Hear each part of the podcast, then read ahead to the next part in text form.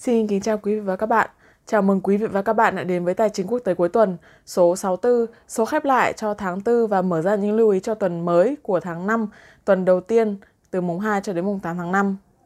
Thưa ông Trần Khắc Minh, tuần vừa rồi thì chúng ta đã chứng kiến một ngày biến động rất mạnh trên thị trường chứng khoán Mỹ uh, ngay trước kỳ nghỉ dài này. Vậy thì điều này có ý nghĩa như thế nào đối với các nhà đầu tư ạ? Vâng, quả thật là một kỳ một kỳ nghỉ cuối tuần rất dài. Và đặc biệt là trong ngày cuối tuần ngày cuối cùng trước khi ờ, vào kỳ nghỉ chúng ta đã chứng kiến một ờ, một sự biến động rất lớn trên thị trường chứng khoán Mỹ và kéo theo là thị trường chứng khoán châu Âu. Đó là lúc uh,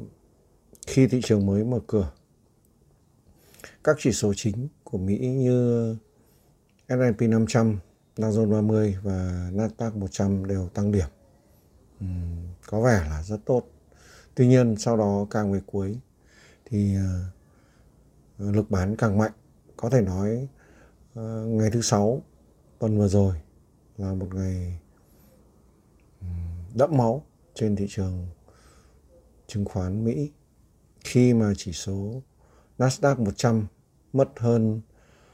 4% cụ thể là 4,17%. À, ờ, các chỉ số còn lại như S&P 500 và Dow Jones 30 đều mất hơn 2%. À, ờ, đó là một ngày ờ, mà lực bán làm cho tất cả mọi hy vọng về thị trường hồi phục ừ, đều tan tan biến và như chúng ta nhìn trên biểu đồ thì có vẻ như trong tình huống hiện tại thì ờ, khi so sánh giữa ờ, chỉ số Dow Jones công nghiệp 30 ờ, và lãi suất của Fed, thì tình huống hiện tại gần giống như tình huống năm 1973 1974 trên thị trường chứng khoán Mỹ và đó sẽ rất là không không ổn bởi vì à, theo một lý luận thì à, khi mà Fed liên liên tục tăng lãi suất thậm chí tăng ờ, với biên độ mạnh để chống lạm phát thì các các các tình huống là uh, diễn diễn biến sau đó của thị trường chứng khoán là bất ổn. Uh, Fed sẽ tăng lãi suất đến khi nào À, theo dự báo thì ngày 3 mùng 4 tới đây khi Fed quyết định lãi suất thì gần như là chắc chắn là sẽ tăng 0,5% lãi suất thậm chí có khả năng có khả năng tuy nhiên là khả năng đó là thấp là không không phải là 0,5% mà là 0,75%. Tiếp theo trong kỳ tháng 6 cũng sẽ tăng 0,5% và à, nếu như tính toán mà ổn có nghĩa là ừ, khi mà lạm phát tạm thời à, hay còn gọi là chỉ số CPI tạm thời của Mỹ đạt đỉnh ở khu vực 8,5% thì à, Fed sẽ giảm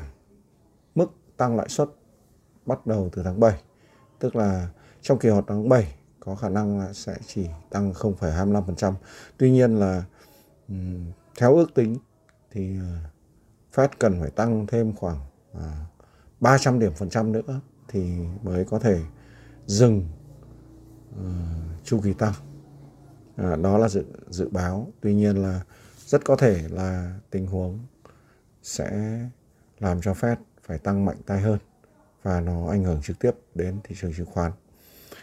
Và trong biểu đồ thứ hai thì chúng ta thấy rằng là um, trong 3 tuần vừa qua nó cũng là rất là đặc biệt đó là nó tương tự như vào thời điểm mà tháng 3 năm 2020 khi mà thanh khoản à, xuống thấp nhưng điểm điểm số của các thị trường thì cũng vẫn khá là khả quan. Và sau đó thì sụt giảm khá mạnh. À, nó báo hiệu điều gì? Nó báo hiệu rằng là rất có thể à, là lạm phát trì trệ đã thực sự à, ảnh hưởng vào nền kinh tế Mỹ. Khi mà chỉ số GDP quý 1 lần đầu tiên trong vòng 3 năm thì đã suy giảm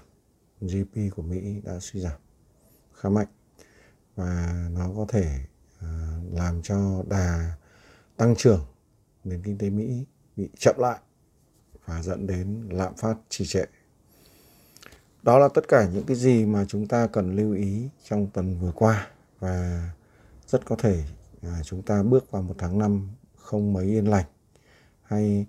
câu ờ, cửa miệng của giới phố Wall nói rằng sell in May and go away. Có thể lại diễn ra. Tất nhiên là có thể thôi. Chứ còn chắc hay không thì chúng ta chờ hết tháng 5 sẽ biết. Trong tuần vừa qua chúng ta có thể thấy rằng uh, ở một số thị trường mà chúng ta thường hay theo dõi đã có những biến động có thể gọi là quá đà. Vậy thì uh, thưa ông Trần Khắc Minh, ông có những dự báo như thế nào trong ngắn hạn đối với những thị trường mà chúng ta thường hay theo dõi như là thị trường tiền tệ, thị trường hàng hóa hay là thị trường tiền mã hóa cryptocurrency ạ? Vâng, trong tuần vừa qua thì do biến động quá mạnh cho nên là một số thị trường đã có những dao động quá đà à, ví dụ như là euro đô la mỹ hoặc là đô la mỹ yên nhật và thậm chí là đồng DXY hay còn gọi là chỉ số sức mạnh đồng đô la Mỹ. Đầu tiên chúng ta xem xét DXY, chỉ số sức mạnh đồng đô hay còn gọi là US USD Index thì ờ, trong tuần vừa qua đã có lúc chỉ số này đã sát sạt về mức đỉnh ngày 22 tháng 3 năm 2020 uhm, tức là đã lên đến mức 103.92 trước khi điều chỉnh lùi xuống một chút à, đóng cửa tuần ở sấp xỉ 103.2 trong ngắn hạn có thể DXY vẫn dao động ở mức cao. Ờ, trong tình huống Ờ, những điều chỉnh của DXY vẫn nằm trên mức 99.78 thì DXY vẫn có khả năng tăng trưởng trở lại khu vực ờ, 103.93 ờ, hoặc hơn. Ngược lại, nếu mức 99.78 bị bẻ gãy thì có thể DXY đã chấm dứt giai đoạn tăng trưởng ngắn hạn và bắt đầu đi vào điều chỉnh. Ờ, điều chỉnh lâu hay là không lâu thì vẫn phụ thuộc vào quyết định ờ, về lãi suất cũng như là chính sách tiền tệ của Fed. Chúng ta lưu ý trong tuần tới ờ, ngày mùng 3 mùng 4 Fed sẽ họp và à, tính theo giờ Hà Nội thì 1 giờ sáng ngày mùng 5 tháng 5 Fed sẽ công bố lãi suất dự kiến có thể là sẽ tăng 0,5%, thậm chí còn có một khả năng tuy nhiên là nhỏ. Đó là tăng luôn 0,15 0,75% trong kỳ họp tháng 5. Và tiếp theo là kỳ họp tháng 6 vẫn dự tính rằng Fed sẽ tăng 0,5% trước khi giảm dần, tức là giảm nhịp độ ờ, ở kỳ tháng 7 à, có thể là sẽ tăng 0,25%. Tuy nhiên tùy thuộc vào tình hình thực tế à, cũng như là diễn biến của à, mức lạm phát mà Fed có thể điều chỉnh à, tăng mạnh hơn hoặc à, tăng nhẹ hơn trong chu kỳ tăng lãi suất này. Đồng tiền liên quan trực tiếp đến đồng đô la Mỹ là đồng euro Ờ, thông qua cặp euro đô la Mỹ thì chúng ta thấy trong tuần vừa qua là đã dao động quá đà có những lúc mà cặp này đã xuống rất sâu ở mức ờ, 1.0470 ừ, trước khi hồi phục ờ, ngắn và nhẹ vào ngày cuối tuần. Dự kiến trong ngắn hạn, cặp tiền này có thể uh, dao động ừ, ở mức thấp. Tuy nhiên, chúng ta lưu ý rằng nếu như cặp tiền này vẫn tích lũy ở trên mức 1.0470 thì nó sẽ có khả năng tăng trưởng trở lại khu vực à, 1.07 cho đến 1.0830 thậm chí là cao hơn. À, chúng ta cần à, hết sức thận trọng khi quan sát cặp tiền này. Và tất nhiên liên quan đến đồng đô la Mỹ còn có một cặp tiền khác đó là đô la Mỹ yên Nhật. Thì chúng ta thấy là trong tuần vừa qua ờ, có lúc cặp tiền này đã lên đến 131 ờ, hơn 131 và ờ, trong tình huống mà BOJ vẫn không có động tác thắt chặt thì uh, trong ngắn hạn, đồng yên Nhật vẫn yếu do đó, cặp tiền này ờ, vẫn có thể là tăng trưởng nếu như mọi tích lũy của nó đều ở trên mức 126.92 thì nó vẫn có thể tăng trưởng trở lại khu vực 131 đến 133 hoặc thậm chí là cao hơn. XAU vàng chỉ số thì ờ, trong tuần vừa qua chúng ta đã thấy có thời điểm XAU đã xuống đến 1.871 đô la Mỹ một ounce, tức là xuyên thủng mức rất quan trọng là 1.890 đô la Mỹ một ounce. Dự kiến trong ngắn hạn, nếu như XAU vẫn dao động và điều chỉnh ở dưới mức 1.918 đô la Mỹ một ounce thì vàng có thể suy giảm ừ, trở lại khu vực 1890 cho đến 1858 đô la Mỹ một ounce thậm chí là thấp hơn. Chúng ta cần hết sức uh, cẩn thận khi tham gia giao dịch uh, vàng. Dầu thô chuẩn WTI trong bối cảnh mà Mỹ và đồng minh là Liên minh châu Âu ờ, vẫn đang tìm cách ừ, gia tăng các gói trừng phạt ờ, đối với Nga thì ờ, rất có thể là biến động của dầu thô sẽ rất khó lường trong giai đoạn trước mắt. Tuy nhiên, nếu đánh giá về mặt kỹ thuật thì trong ngắn hạn, nếu dầu thô tiếp tục điều chỉnh ở dưới mức 109.77 đô la Mỹ một thùng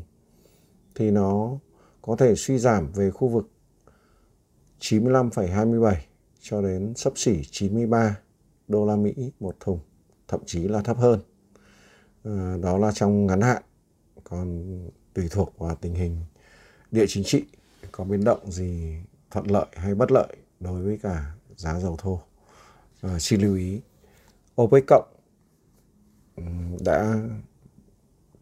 có ý tưởng tăng sản lượng xuất khẩu dầu. Và nếu như được đưa ra trong quyết định sắp tới thì à, giá dầu cũng có thể sẽ hạ nhiệt ờ, không còn quá căng thẳng nữa. Cuối cùng ừ, thị trường tiền mã hóa. Trong tuần vừa qua, đúng như dự báo thì à, thị trường này vẫn tiếp tục suy giảm thông qua chỉ số crypto major index thì ờ, đánh giá ngắn hạn mọi điều chỉnh của chỉ số này ở dưới mức 189 cho một kết quả ngắn hạn là chỉ số này sẽ hướng về khu vực sấp xỉ 150 thậm chí là thấp hơn. À, thông qua à, Bitcoin là đồng tiền mã hóa mang tính đại diện rất lớn cho thị trường này thì chúng ta thấy là Bitcoin đã có thời điểm dưới 38.000 một bit và rất có thể Bitcoin ờ, trong giai đoạn sắp tới sẽ suy giảm về khu vực dưới 34.000 đô la Mỹ một bit. Ờ, đó là dự tính. Còn có trở thành hiện thực hay không thì chúng ta ờ, hãy chờ đợi. Chúng ta sẽ gặp lại nhau vào số tiếp theo. Và ngày mai sẽ là một ngày khác. Vâng, xin cảm ơn ông Trần Khang Minh đã chia sẻ những đánh giá cũng như những phân tích cùng các quý vị khán giả. Thưa quý vị và các bạn, trong tuần này chúng ta có 3 tin tức chính đáng lưu ý đối với thị trường tài chính thế giới. Trước tiên, từ ngày mùng 3 cho đến ngày mùng 4 tháng 5 thì Fed sẽ họp bàn và công bố lãi suất.